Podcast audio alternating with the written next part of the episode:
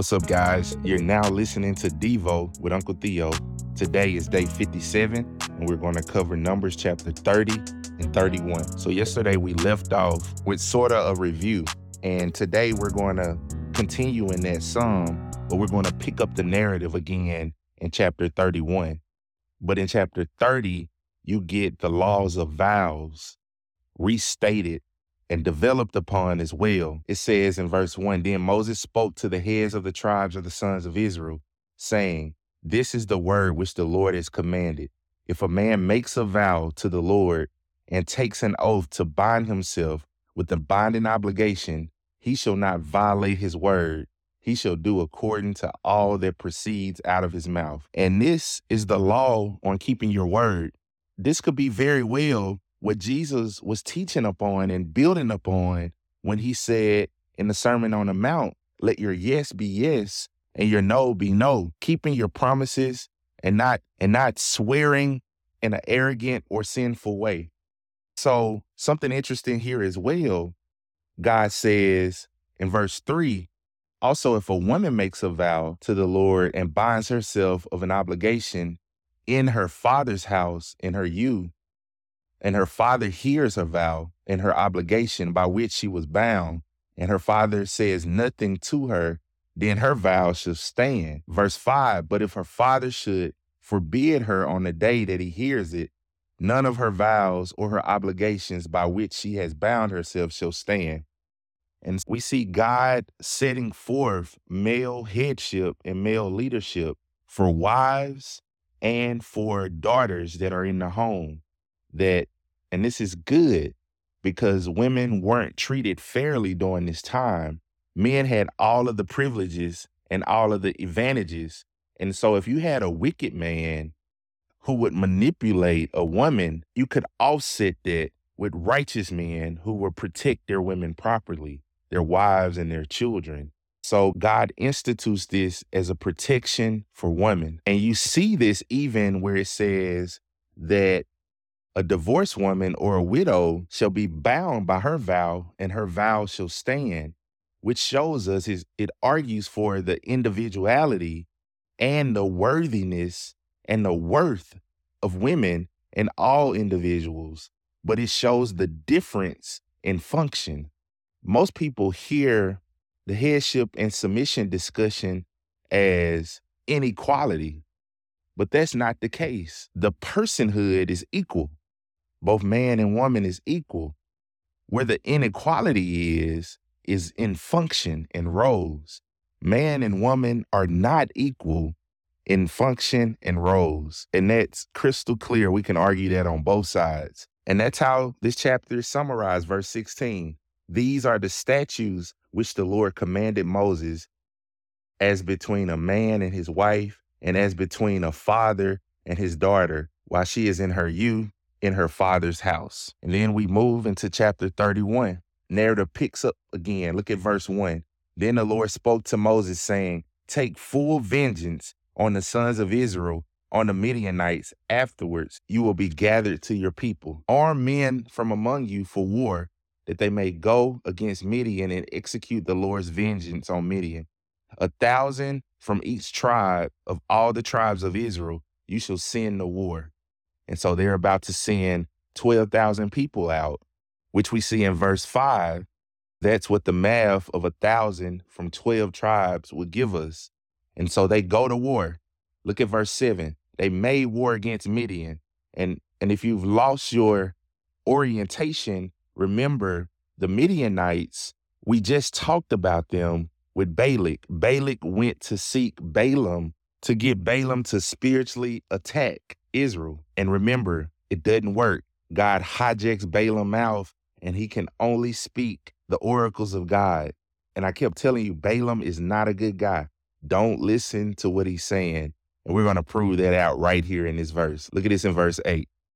They killed the kings of Midian along with the rest of their slain, Evi and Rekem and Zer and Hur and Reba and the five kings of Midian. Look at this and they also killed Balaam, the son of Beor, with the sword. The sons of Israel captured the women of Midian and their little ones, and all their cattle and their flocks, and all the, their goods they plundered. Let's look at verse 13, because this is going to tell us more information on what Balaam was doing. Moses and Eleazar, the priests, and all the leaders of the congregation went out to meet them outside the camp. Moses was angry with the officers of the camp, the captains of thousands and the captains of hundreds, who had come from service in war. And Moses said to them, Have you spared all of these women? Behold, these caused the sons of Israel through the counsel of Balaam to trespass against the Lord in the matter of Peor. So the plague was among the congregation of the Lord. Now, therefore, kill every man and the little ones, and kill every woman who has known man intimately. But all the girls who have not known man intimately, you can spare for yourselves. And so, what Moses is saying here look, Israel, do not make the same mistake that they made at Baal Peor. If you keep the women that seduce these men and cause them to go after other gods, they're going to do it again. You got to get rid of the problem you got to get rid of the root issue.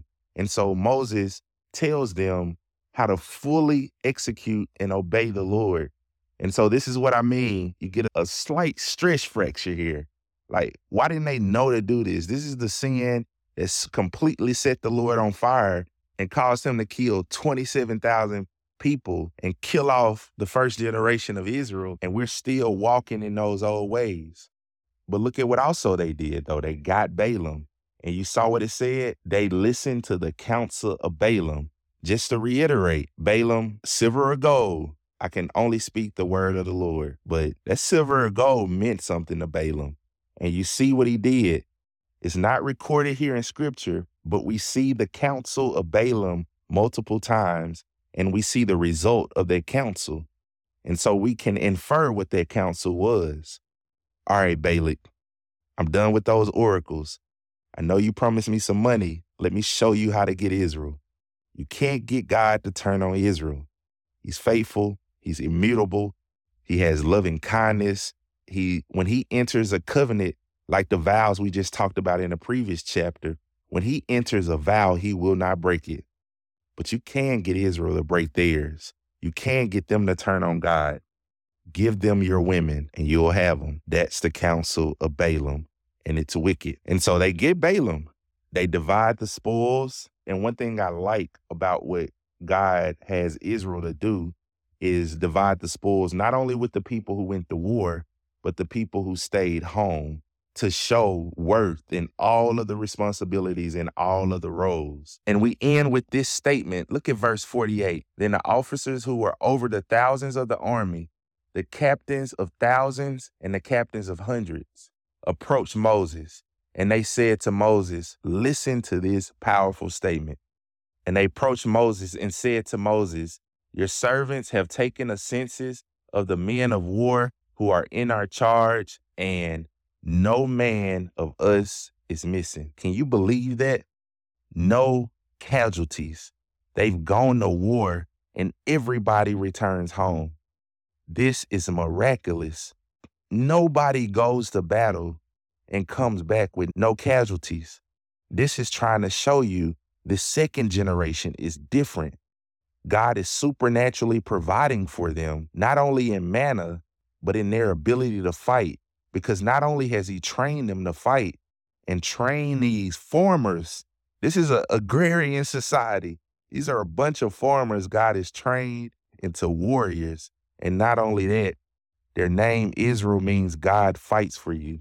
And he's been fighting for his people. And you're seeing that now in the second generation. So I want you to be immensely encouraged by this second generation. And I want you to find yourself amongst this second generation. May you be a person of great faith, like Joshua, like Caleb, like Zelophehad's daughters, and may you have what Moses and those 70 elders had. May the Spirit of God rest on you. And matter of fact, let's use some New Testament theology. May you be sealed with the Holy Spirit and have the same power that raised Jesus from the dead living on the inside of you. And you go out into this lost and dying world and you do life with it every day of your life. And I guarantee people will take notice, and you'll make your mark on the world from your little corner on the earth. All you have to worry about is what is in front of you. You don't have to go change the world. Just be obedient where you are, and God will fight for you. Yeah. And that'll be enough. You guys take care. Talk to you next time.